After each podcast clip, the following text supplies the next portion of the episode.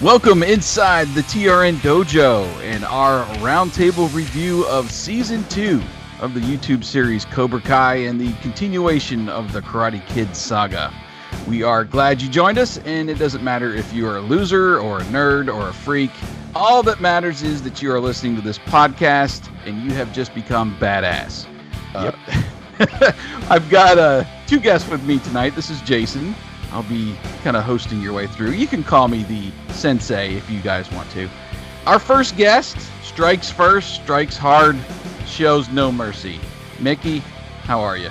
I'm good. I'm good. I'm good. I'm excited. I'm very excited for this. Uh, been uh, stirring for a while, and gosh, can't wait to get into the show.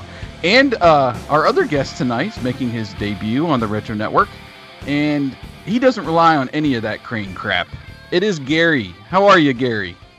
I'm doing good, and I only use my podcasting for defensive purposes. okay, okay. Well, glad we got that out of the way. Yeah, because most of my podcasts I do are very offensive. So, so we got the uh, the yin and yang of podcasting tonight on the line. All right. Well, just before we get started into Cobra Kai, we like to say if you haven't seen the show, we are going to spoil it. Uh, I like to tell you we're going to spoil the crap out of it. So turn the podcast off, go watch season one, season two, and don't blame us if we, you know, if you hear something and you haven't watched the show. So go watch the show. It's a great show. Uh, season one. Now we this started last year. It was uh, like 34 years after the events of the original Karate Kid movie, and it picks up in real time with Johnny still living kind of in the shadow of defeat to Daniel, and the lives of them two have now taken uh, kind of put in entirely different directions, and Johnny is seeking a path to personal redemption. It had a great reception. It came right out of uh, YouTube, really hot. 5.4 million streamed the first episode of season one on launch day. That's pretty incredible. And it was despite, you know, being on the YouTube Red premium service. And we'll get into uh, our, you know, our kind of takes here in just a minute. But uh, yeah, it was on the premium service. It outperformed other shows that had been released about that same time. Lost in Space on Netflix, uh, and also they had released some new episodes of Arrested Development that show The Handmaid's Tale on Hulu. They were all kind of put in the dust. And so far, it's got over 75 million views to date. If you go and look up the the views on YouTube and Rotten Tomatoes, you know, we kind of look to that now as the uh, the standard of of good or bad. It's hundred percent fresh, ninety six percent audience score. That's pretty incredible.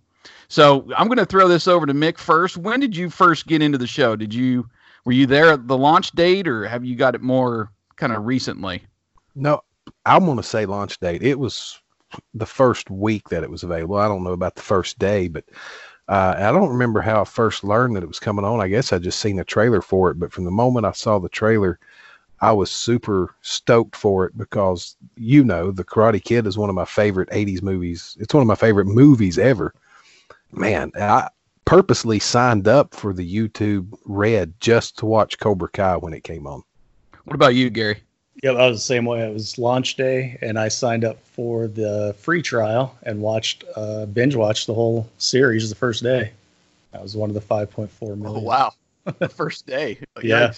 well, I mean, it is it was a, a long night. it's still. I mean, it's a half hour episode or 22 minutes, whatever.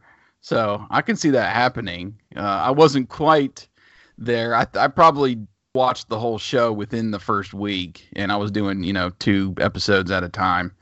And I was there too. I was free trial, and once the free trial was over, that's it, man. you know, I've I've got rid of that as as quick as I got it. But yeah, just uh, just give me your overall thoughts, I guess. Uh, expectations coming in. I'm you know I was with like Mick. Karate Kid is one of my favorite movies of all time, let alone the 80s.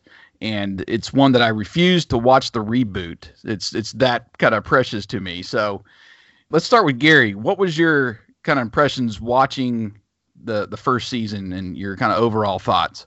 Yeah, I absolutely loved it. Uh, Karate Kid, like you guys, one of my favorite movies. I did, however, watch the reboot, which everyone should avoid.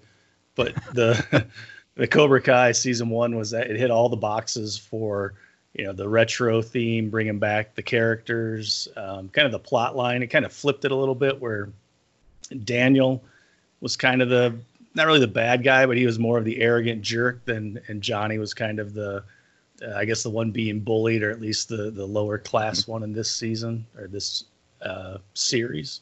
So I thought it was a great I thought it was a great series, first season. What about you, Mick? I thought the best thing they'd done in that first season was just what Gary mentioned, kind of the role reversal. And they didn't go over the top with it. It just circumstances in life. Daniel's been successful, and of course, he's got a little swagger about him, especially when it comes to Johnny. And Johnny down on his luck, much like Daniel was at the beginning of the first movie. I, it was just fantastic how they, I won't even say seamlessly, just transition those characters to where you're watching the series and Johnny is the sympathetic character and Daniel's a character that folks like myself have a hard time identifying with because I've not lived that life he lives now. I've lived the life he lived in the movie mm-hmm. and it you know he's living what I would call a storybook fairy tale life that come from nothing and, and made something for himself and just all the callbacks, the Easter eggs to the original movie, and not just the movie, but to the 80s in general. It was just so well done.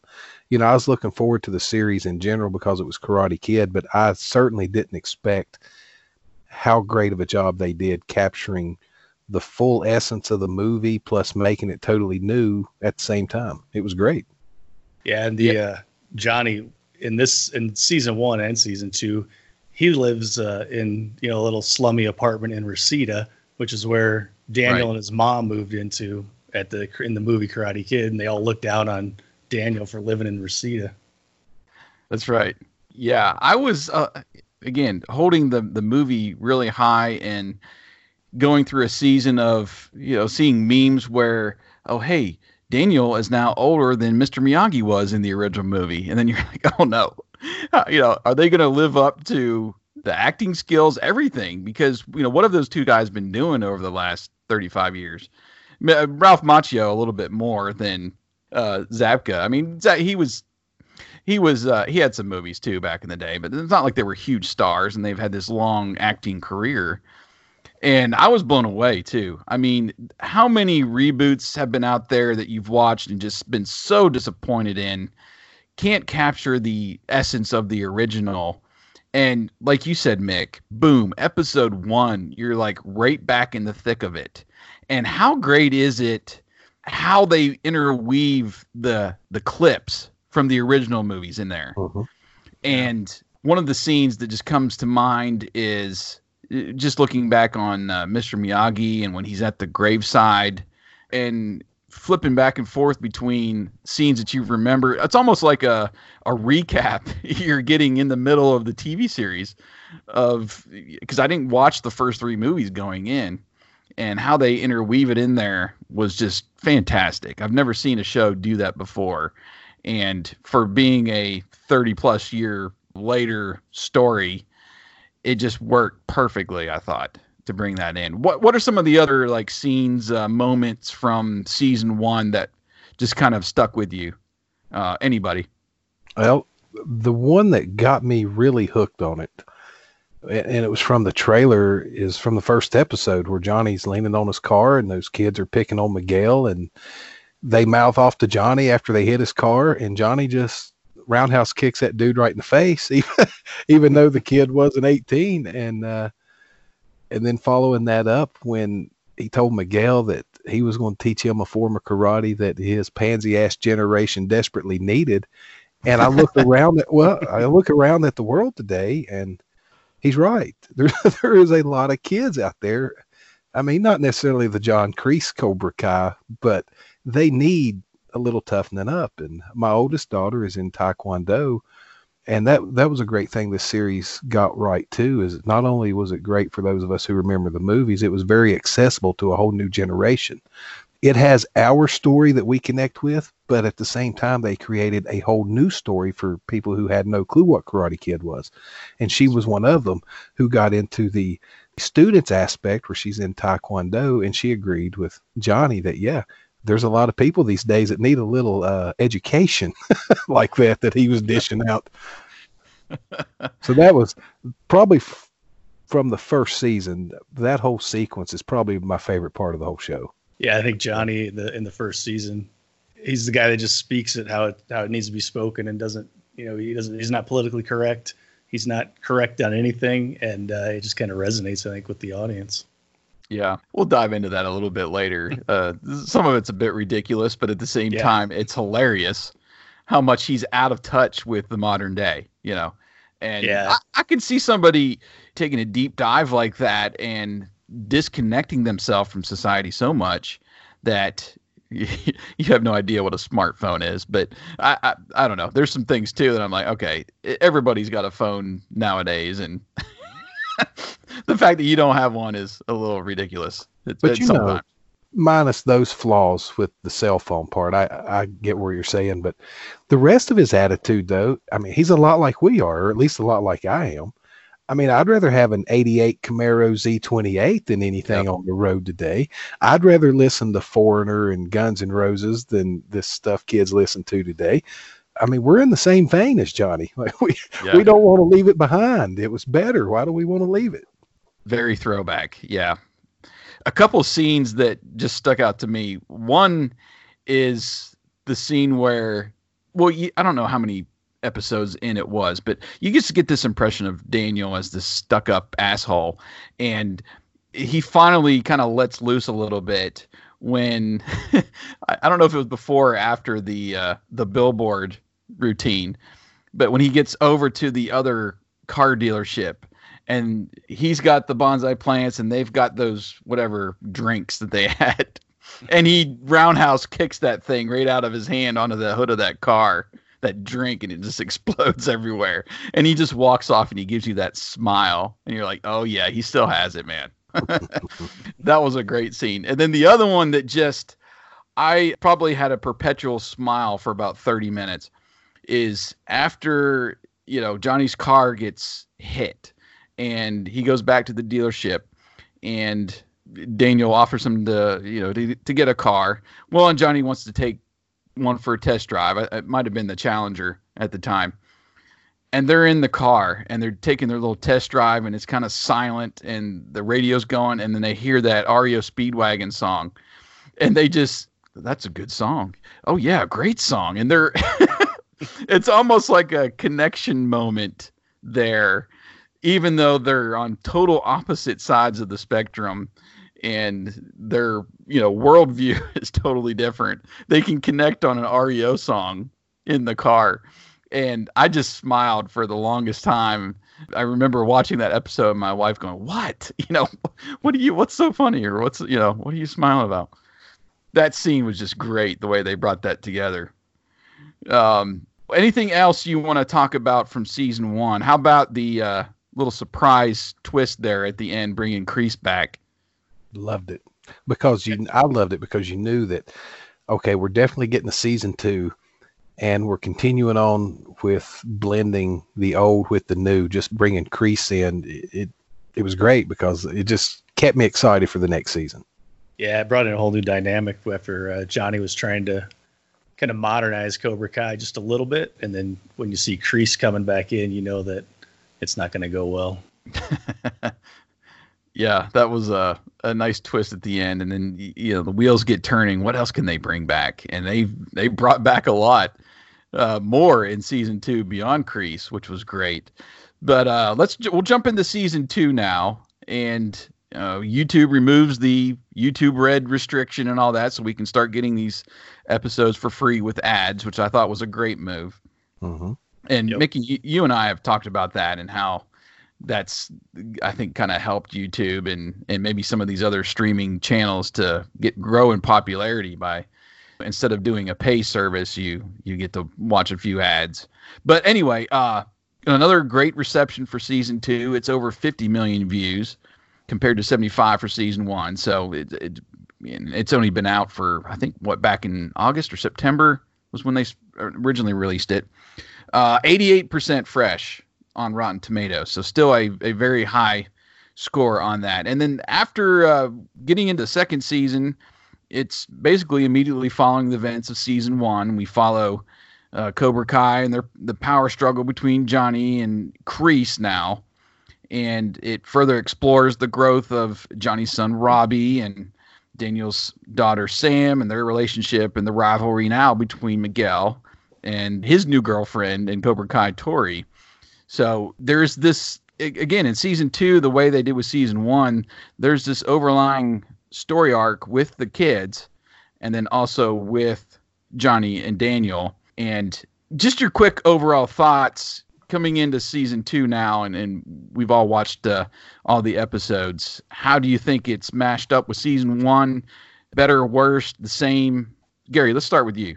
Yeah, I thought season one was better. Season two was only just a little bit less better, however you want to say that.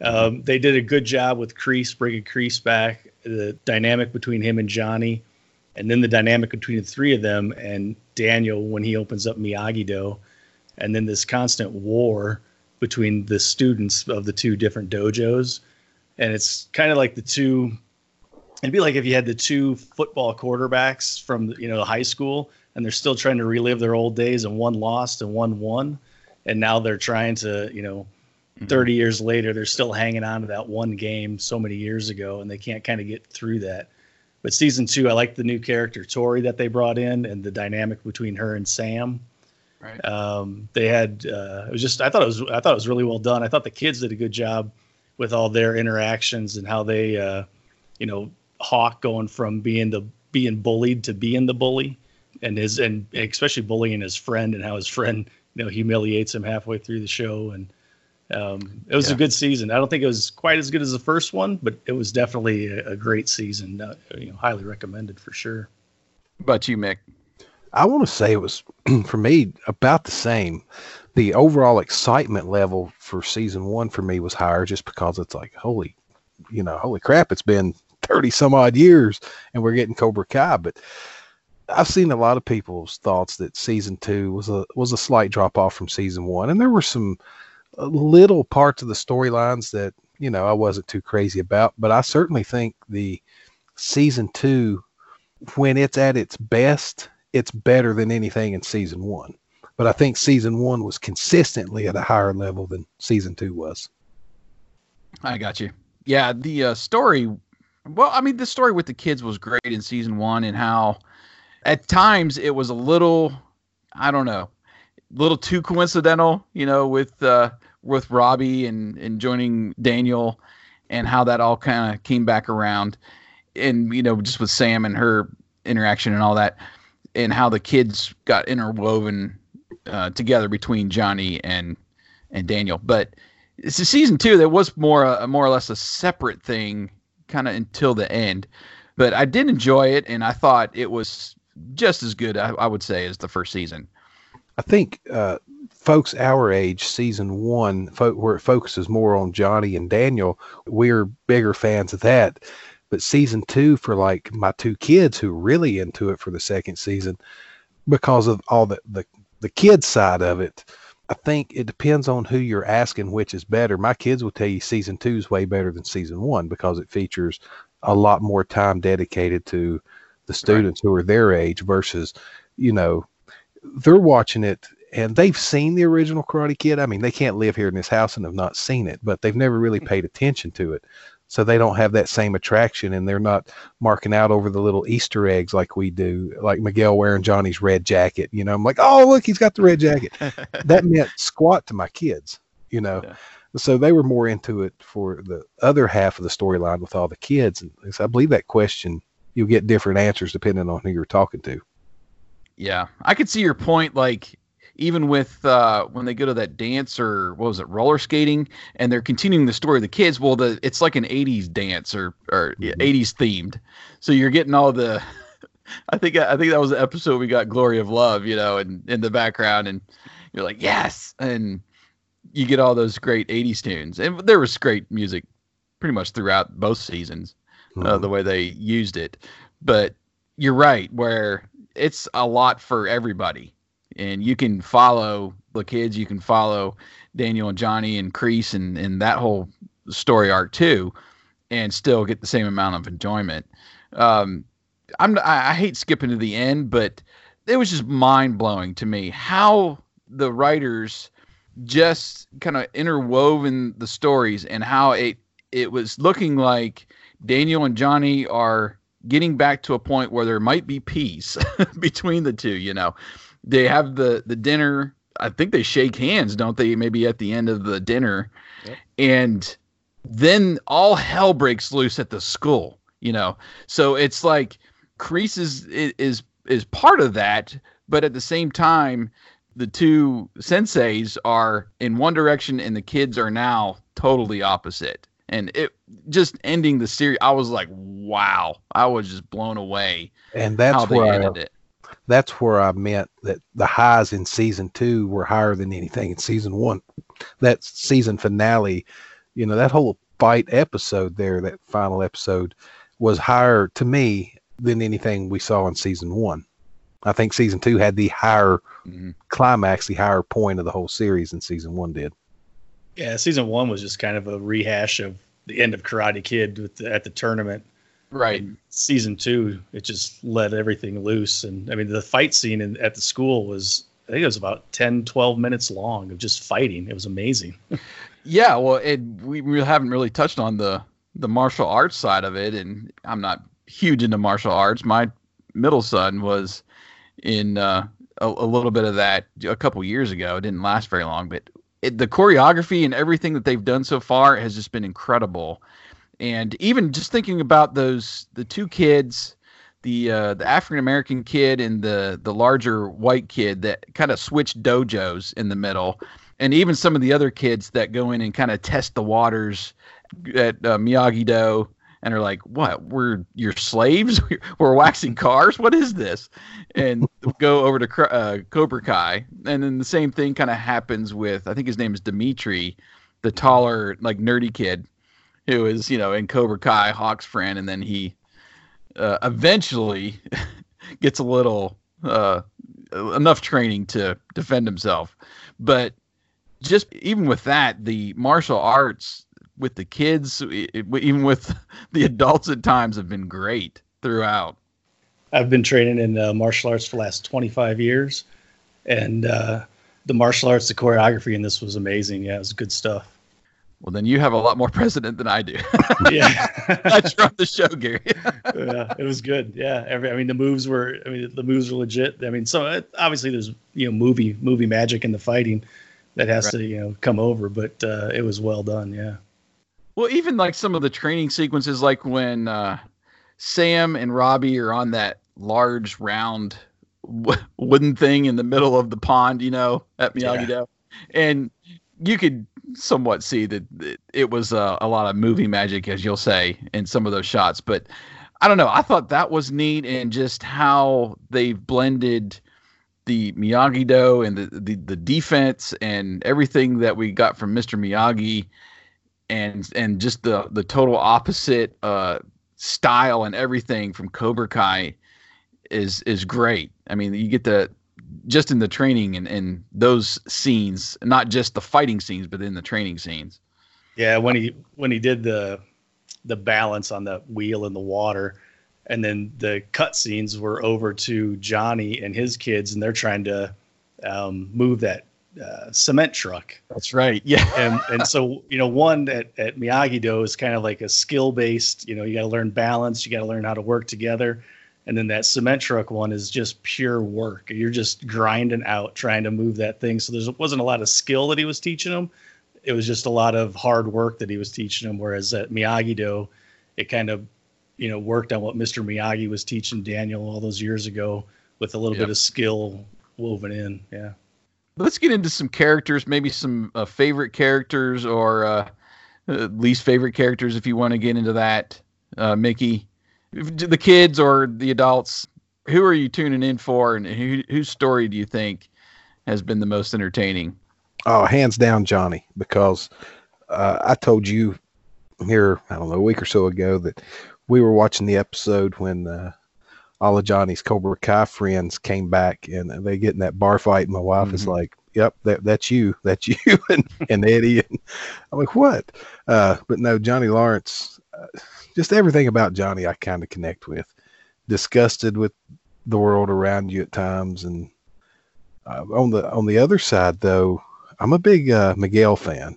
I like Miguel's journey he's went through, and he's a good kid, and he's trying to be a good kid, and he, he's keeping Johnny grounded. At the same time, he's like the pivot point for a lot of the animosity between the kids, and he's caught in the middle. And who don't love Stingray though? My goodness, Stingray is awesome. he See, got I some could, pretty good belly laughs. Yeah, definitely. I could see a world where I joined my daughter's dojo, you know, at Taekwondo. and feeling good about myself because I'm throwing around these 12 year olds. But yeah, uh, Stingray I got a, fun. I got a huge laugh with him in the woods in that stew when they're taking yeah. each other's yeah. headbands and he just jumps out of the leaves and he's all into it, you know, and when they're at the party too, you know. he's got he's the, got the, the beer bottles taped to his hand. yeah. But at, in that same scene where he's got his date with him, and she's like, "I thought we were going to see your friends." Like, yeah, these are my friends. Yeah. it's all these right. kids. right. Yeah. There's one Easter egg when he jumps out of the the leaves in uh, the woods and they show his back, he's got a GI Joe Cobra patch on his back. Yes, right. Yes. I did notice that. I did yeah. notice that. Couldn't afford the Cobra Kai one, I guess. well, as much as I enjoyed Hawk and his whole transformation in season one, and him trying to pull that off in season two, and and making light of it, you know, it's more of a humorous role. I thought was great instead of trying to add more or take away from Hawk in his character, you know. Yeah, I was a bit Hawk was my favorite character in the first season though. That transformation he made and I was a big Hawk fan. But yeah. the second season he they went purposely they went even farther with the the bully attitude from him which makes you you're supposed to not like him and they did a good job with that. Yeah, and it set it up good for Kreese because Kreese kind of you know he preys on the I guess the weak or you know lower self esteem guys, which is what Hawk was as he was bullied, and then you know he picks him and, and teaches him that no mercy, strike first kind of stuff, and and uh, Hawk just eats it up and, and embodies it. Yeah, how great was that episode, Mick, with the bringing all the guys back from the you know original Cobra Kai, and just reading about that and just the whole story. I think it was uh, is it Rob Garrison, the one that passed away? Yes. Um, reading kind of the behind the scenes stuff and being able to uh, film that and almost be like a, a true to life sequence or episode with him. I was just really appreciative of that and, and how that worked out. And, and it was funny. I mean, yeah, they're getting in bar fights and stuff. And one of them is now a pastor and he like punches somebody and he, he kind of like, what am I doing? You know? And, like uh, the old Cobra Kai just somehow started flowing through the veins again. That it was just a great callback, uh, sitting around the campfire and and just uh, oh, it got a great feeling out of that episode, and how much you were emotionally tied to that episode, and then getting back to reality and seeing, you know, what Kreese had done while he was gone. It was just it was perfect, man. Mm-hmm. Uh, what uh, uh, what's some other characters maybe Gary you want to talk about? Um, I like the introduction to Tori. I'm not sure where she came from. I might have missed that in the first episode or something, but I liked how her and uh, you know she kind of hooks up with Miguel. It, it, made just for a good dynamic between Sam and Robbie, and then mm-hmm. Tori and Miguel with the you know the love triangle or whatever you want to call it between the three of them and uh, you know she's kind of the reason for the whole fight at the end she just wouldn't let it go and she got on That's the right. microphone and, and started the whole thing so even with Kreese's influence i'm not sure that fight would have uh, escalated as much if she hadn't had the i guess the hatred that she had well yeah because robbie and miguel are both running to to stop whatever's about to happen so yeah she really escalated that fight and then uh when they got involved, there you go. The rumble yeah, is on at that point. Yeah, temper started to flare, and then even at the end, you see Miguel have you know he shows mercy, and then Robbie was just in the heat of the moment kind of thing. You know, he just blinded by rage. Yeah, it just it's a, another flip of the script where everything's defensive of Miyagi Do, and Daniel even questions his methods at some points. Uh, am I teaching the right thing? Is this uh, still good? Uh, he's going through that point where there's nobody showing up, and it's just Robbie and Sam that he's training, and he's like, "Oh, eventually they'll get here," and he gets to that point, but still that twist right there of Robbie being the aggressor and kicking Miguel over the side at the end was just crazy, crazy. Well, the the writing of this whole series is fantastic, and how they interweave, and and you've got Miguel, the good kid, and and Robbie, the I guess bad kid who saw the light. You got Tori's a bad kid, and Sam's a good kid, and the way they just interweave and all their interactions, it's just fantastic how they wrote mm-hmm. that. And I don't believe Robbie purposely knocked Miguel over the railing, but you know he he certainly wanted to land a strike, and he did, and, and that's what resulted in the end. Yeah. But you can tell Miguel is such a good kid that he takes everything Johnny says to heart and he takes the lessons and, reflecting on the mercy and he shows mercy. He's in total control of that fight. In his mind, it's over. Uh, it's yeah. The writing is just great. And they build a lot of gray area. So you know, at first Robbie's bad and then he's good and now he's kicking people over railings and Miguel has he's in that gray area too of does he have good intentions is can you blame it all on the training or is there some kind of mean streak in him too? So just the way that that whole worked out at the end and and uh you know even with Johnny I feel bad for Johnny too, man. He just wants to have a good time and he you know he finds that babe at the bar and then he he wants to hook up with Miguel's mom, so he kind of leaves her in the dust and then they finally have their dinner, but yet it's a double date with Daniel on them. And then at the end when, you know, the whole thing happens with Miguel, she's like get out of my sight. So, wow, the it's just, it's some an emotional roller coaster for some of these characters, and just the way that that's all written, and you can tell that they're just it's just a love letter to the Karate Kid. You know, mm-hmm. they, they've probably watched it as many times as we have, and it's well, it's good. W- well, it's good to have those people in place as showrunners in these kinds of shows versus oh hey let's bring this back and uh, we'll get this person that did this karate movie you know five years ago that was popular and, and pull them in you no i mean you can tell that it was these guys and they were probably fighting to get this show aired you know right and you know a lot of times you'll watch a remake of a property that you like just what you're saying you're like i don't know halfway through the first season i just totally let myself go because i could already tell okay these guys are they're taking good care of this property Take me on the ride you want me to take me on. I trust you.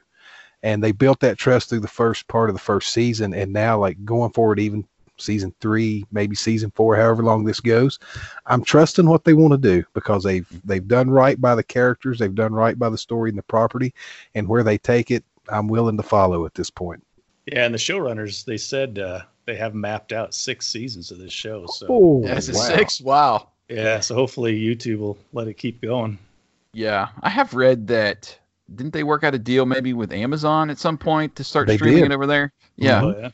So it, you might start seeing seasons if uh, all these people are pulling away from YouTube recently. Well, you, know, know, YouTube pays for the rights for it. It's, right. it's produced separately. So if something happens there, much like Netflix has a history of picking up discontinued shows and sure. continuing them on, hopefully if the worst were to happen and this were to get dropped for some reason or another, that it would quickly find a new home and keep going if they have that much of a story to tell.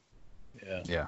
Any other uh, characters you want to? Did you guys notice that uh, Tootie was in there from mm-hmm. Facts of Life sure as Aish, Aisha's mother? Yeah. Oh, really? I, I picked up on that.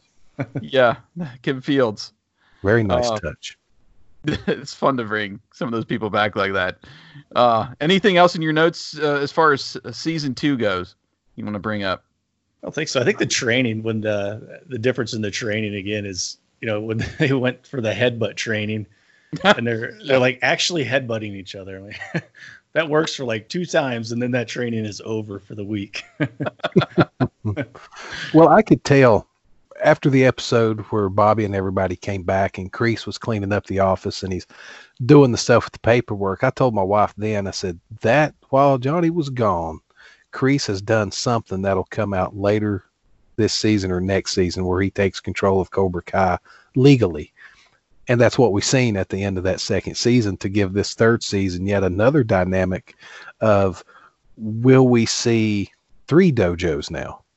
You know, Kreese's right. Cobra Kai and Miyagi Do, which I depends on. I'm sure early in the season we won't see Miyagi Do. I'm sure Daniel will abandon everything because of what's happened. But I just wonder. Uh, well, of course, I think we're about to get to that. I'll save the rest of that thought until you lead us on, Spartacus. okay. okay. Uh, anything else for you, Gary? Um, no. Go ahead. Okay. That's. Well, we'll keep moving on. Uh, I just uh, wrote down in the notes a quick note. We did mention, and I've just enjoyed the the score itself, and then just the interjection of all of the '80s tracks that we love. And I think it was the, it might have been the final episode or the next to last episode, where we get the original version of "Cruel Summer" mm-hmm. played, and then we get this like modern cover, very uh, melancholy version of the of Cruel Summer. I thought that was great how they are taking 80s tracks that you know are going to appeal to us and then now they're they're throwing in the covers of those songs to almost give it that hey, we're in the present time but yet they're nodding to, you know, the past as well. So I just I've just loved the music throughout. Yeah, that's another thing. They scored this whole series so so well and that new version of Cruel Summer was by Kerry Kimmel, written and well composed, put together just for Cobra Kai. Mm-hmm. Great use of it because the episode starts when the kids go back to school with the original version of Cruel Summer, like you said, and then we That's end right. during the sad part of that finale with that slower version. Very well right, done. Right. Uh, yeah, I think the best for the '80s music is Johnny's dream sequence, where it's a rock music video with Carmen's yeah. mom. It was a oh total oh 80s God. video. oh my gosh, that was just so great. Yeah. Wow. it was. I mean, it was just like you I don't know. It was like a, it was like you turned on MTV. Video. Yeah. Yeah. She's pouring beer on herself and yeah. That was so great. Oh my gosh. I, I just I forgot about that. You mentioned it. And yeah. yeah. Wow. That again, perfect choice for that song. Yeah, going back to school and Johnny asking uh, Robbie for, do you, got a trapper keeper? Yeah. Uh, what's that? Right. What's that? you know? See that stuff I can buy. I can yeah. buy references like that, but a guy who was installing TVs not knowing how to use a smartphone, that's a little stretch for me. You know? Yeah. Yeah. Of course, certainly they amped of course, he did the, install uh, it on the wrong wall though. So that's, I mean, that's true. Yeah. They amped up his uh, um, lack of knowledge of technology. I mean, he has a a laptop that was running Windows 95 on it. like, surprised it had Wi-Fi radio in it. like a dial-up modem would have been more like it. Yeah. Put one yeah, of those that, hash browns on it. Yeah, yeah, I love that hash brown. See, that's the kind of stuff that's great because yeah, yeah, he has to clue the you know the kids uh, and all the modern tech, but yeah, uh, I don't know. See, was, they brought the mom back too, or the, the person that he was installing that TV for when he yeah, was going was through all those uh, it's a dating, dating app. Yeah, that was great. You know, great. I say stuff like the hash brown line these days to these 19 year olds that have working for me, but I do it on purpose. And they think that I'm like Johnny on there. It's like, what is this dude's problem? All right. Well, let's jump on. We, you know, we ended with that huge fight at the end of season two. We get a we get a friend request from Allie yes. to Johnny on his phone, which I'm excited about. Uh, and then we get oh, as as much as Mick and I loved uh, Doobie's Taxiola and, and Planes, Trains, and Automobiles. How much do we love that Challenger, man? And he just tosses oh, the keys let in it go. Yeah. Oh. Wow. Um, he just tosses the key in at the end, and, and that's where we were left for season three. So, season three is actually I read is already done. Uh, just a tweet, I think it was maybe two days ago, from uh, Ralph Macchio said that they have wrapped on season three, or at least his part is wrapped. So season three is in the works, uh, in the bank, and I don't know if they've released uh, when it's going to be available. Probably sometime in the spring of uh, next year. But any uh, any predictions or wants you uh, are looking for for season three, uh, Gary? Um, well, we'll have to go through me at Miguel's recovery and see how he does, how long they'll put on, or you know, go through his recovery, or we'll go right in. He's walking again or not walking. Um, I kind of can see with Kreese running the Cobra Kai now, a Johnny and Ralph or Daniel, I guess, coming together to form their own kind of mesh of a Miyagi Do Cobra Kai type dojo. They connected a little bit at the restaurant, and then you know, like you said, it all fell apart. But I think it at some in some universe, those two could be friends. I don't know if it'll be season three universe, but I think they could be. Mm-hmm. Well, I think those two coming together is the ultimate end point for the series. I really believe that's what we'll see, where they have a, a dojo together where Daniel teaches and influences the attitude, and Johnny teaches the technique. You know, because the Cobra Kai actual fighting technique always would blow away Miyagi Do, but it was that attitude of Miyagi Do that always won out in the end. So I think that's where we're ultimately going. But it'd be hard to fathom Miguel coming back from that injury in this season to at least at least to be fighting anyway. Yeah. So I'm not sure who they they really focus on on the kids side. Robbie, of course, and and maybe he he becomes Johnny's lone student for now. The Kreese Dojo will certainly factor in a lot. I had read before they started season three that it was going to be set in Okinawa, going back to the second movie. I don't buy that. There may be an episode or two set in Okinawa where Daniel maybe has to touch base with inner Daniel or something after everything has happened, or get away him and the family. I don't see the whole season being set there, but I really, it's going to be interesting. I'm not sure how exactly they go about this season with way they left off season two. I'm really excited to see how they do it. But if I was writing it, I'm not sure where you go in the early episodes of the next season from here. I really don't. That's it's got me excited to see what they do. I'm kind of leaning towards your initial thoughts on Daniel uh, Mick, where he does kind of take that back seat, and that opens up the reconciliation between Robbie and Johnny. And I think that's where maybe Robbie steps in to that role while Miguel is hurt or out or you know kind of not able to fight. But yet, I'm I'm sure Johnny's gonna try to reconcile too with his mom and and and with himself and it, it might be where we get another tournament where you've got a Kreese and everybody moving forward with Cobra Kai in the tournament. And then you've got Robbie fighting under Johnny you know as mm-hmm. that kind of you know lone or, or solo entry into the tournament something like that. I can see that happening. I don't know. I, I think it would be fun. I think that's probably where they're going to go. And then if you take Robbie away and, and put him back under Johnny, and, and maybe he is forced down that path of under Cobra Kai, and that separates him and Sam. So you got that whole story arc there where they're pretty much boyfriend girlfriend, and that whole split, and maybe she's goes back to Miguel or something. So I can see where that can kind of tie into all of the the story that they've been building for the the kids as well. But yeah, I'm like you. I there's so many different directions. I'm not sure what they're going to do with Elizabeth Shue if she is actually on board and going to appear in season three. I haven't really read ahead too much to see. Well, I had read earlier about when the Okinawa thing that she was a full featured member of this third season or was going to be. Okay. Uh, I almost wonder if you know Daniel is married, so that's not a thing. But uh, maybe if her and Johnny reconnect and she helps Johnny maybe rebuild his confidence and like you know what happened is not your fault johnny type thing and uh-huh. Good storytelling would also tell you that a great villain like Kreese, you shouldn't wrap him up in this coming season. He should be the season long bad guy that actually rolls into the fourth season before he gets his comeuppance.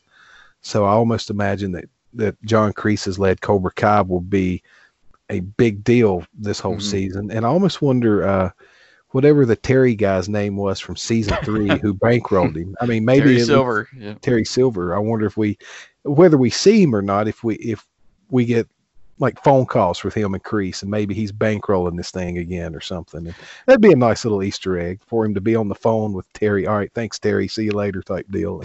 that was one thing I kind of disagreed with in season two when Daniel told the students that he had joined Cobra Kai at one point. And I was like, he didn't really join Cobra Kai. He was misled more or less. And then the big there was the big reveal at the end that hey, you're learning from the bad guys, you know. Yeah. so they kind of I don't know, they, they used a little bit of uh creative license there, I guess in in that part of that. But I, bringing in, uh, I, I'm a, always been a more of a Karate Kid three guy than a Karate Kid two. I've Yeah. I've enjoyed the part three a lot better, even though a lot of people think it's a lot more cheesy and everything. But I, I liked part three, so any part of that coming back, if they can get Terry Silver back in somehow, that would be fun. There's not too many Oh. people they uh, they have left, really. You know, they've used all the all the kids from Cobra Kai. They're bringing back Elizabeth Shue. Uh, they've got Daniel's mom in there uh, on a couple episodes, which has been great. She's been funny. There's not really too many people you can bring back. You know, some of the uh, the characters from part two. The uh, Well, they could bring the girl back from the next Karate Kid. yeah. no. Hilary Swank. no, no, no, no, no, no. Please, Yeah. God, no, no, Hilary Yeah. Swank. I'll have to bring Sato back from Okinawa. Yeah. Oh, right, right, yes. yeah, yeah, and that was great too. How great was that uh, little uh, when they're doing the thing at the fair and he's gonna chop the ice, you know, Yeah. like he did. that was great. And then they come in and just overwhelm him with the the Cobra Kai routine. Yeah. See the ice melting away. Yeah, that was great at the end. You see that last little bit just melting. Oh Yeah. gosh, very well done. All right, anything else you want to leave? Uh, I think we covered it pretty well as far as uh, character story and and our expectations for upcoming seasons. So, anything else you guys want to leave? Well, I'll just say this: uh, we all liked the way they brought Tori in and that character, and Raymond as Stingray. There may not be a lot of old characters they can bring back, but they're doing such a great job of introducing new characters to the canon. I, you know, like I said, I put my full trust and faith in these showrunners because they've not let us down yet. So whatever they want to throw at me, I'm willing to try. Yeah, I agree. The first two seasons kind of held true to the, the spirit of the movies, and then the new characters are bringing in Stingray is amazing. He's you know he's just he's the comic relief for sure. You know, and uh, if they bring in more kids or even more characters like Stingray, I think it'll the third season will be good. Yeah, even if we don't get Miguel, then you definitely know if if not an existing character takes over his spot that they'll be bringing in more. And if there are rival dojos in Cobra Kai, you know they'll be adding more to Johnny. So, yeah, Yeah, they've done a great job. The great cast too. I a few times I've been like, okay, step up the acting a little bit there, kids. But that was mainly in season one. That was like early on in season one. But season two, I had no issues with the acting at all and I thought those those new elements, the new characters, did a really great job. Yeah. Yep. Okay, well, uh, we're going to uh, close the dojo for now. Uh, thank you guys for joining me tonight. You can find Mick online at Yesterdayville. Gary, what's your uh, tag on Twitter? Twitter is at Mile High Samurai. Mile High Samurai. That's right. Yeah, see what he done there? We Yep. yeah, man, we got the right Pretty person. original. We got the right person to be a guest on the show for sure. So- I'm even wearing my Miyagi Do T-shirt, which no one can see. It's like the radio guy's doing a visual stunt, Oh, but I got it on. Excellent. Well, uh, glad you joined us, Gary. Hope you'll Yeah. uh, do it again in the future. Absolutely. Thanks for having me. Appreciate it. And don't forget, we are at TRN Social for our main page. And of course, we can hear this podcast just about anywhere you can get them. And uh, we will be back, I would pretty much guarantee it, after uh, season three drops. And we'll continue reviewing Cobra Kai and see how the story progresses. So for Mick and for Gary, this is Jason. Thanks for listening to our roundtable review of Cobra Kai Season 2.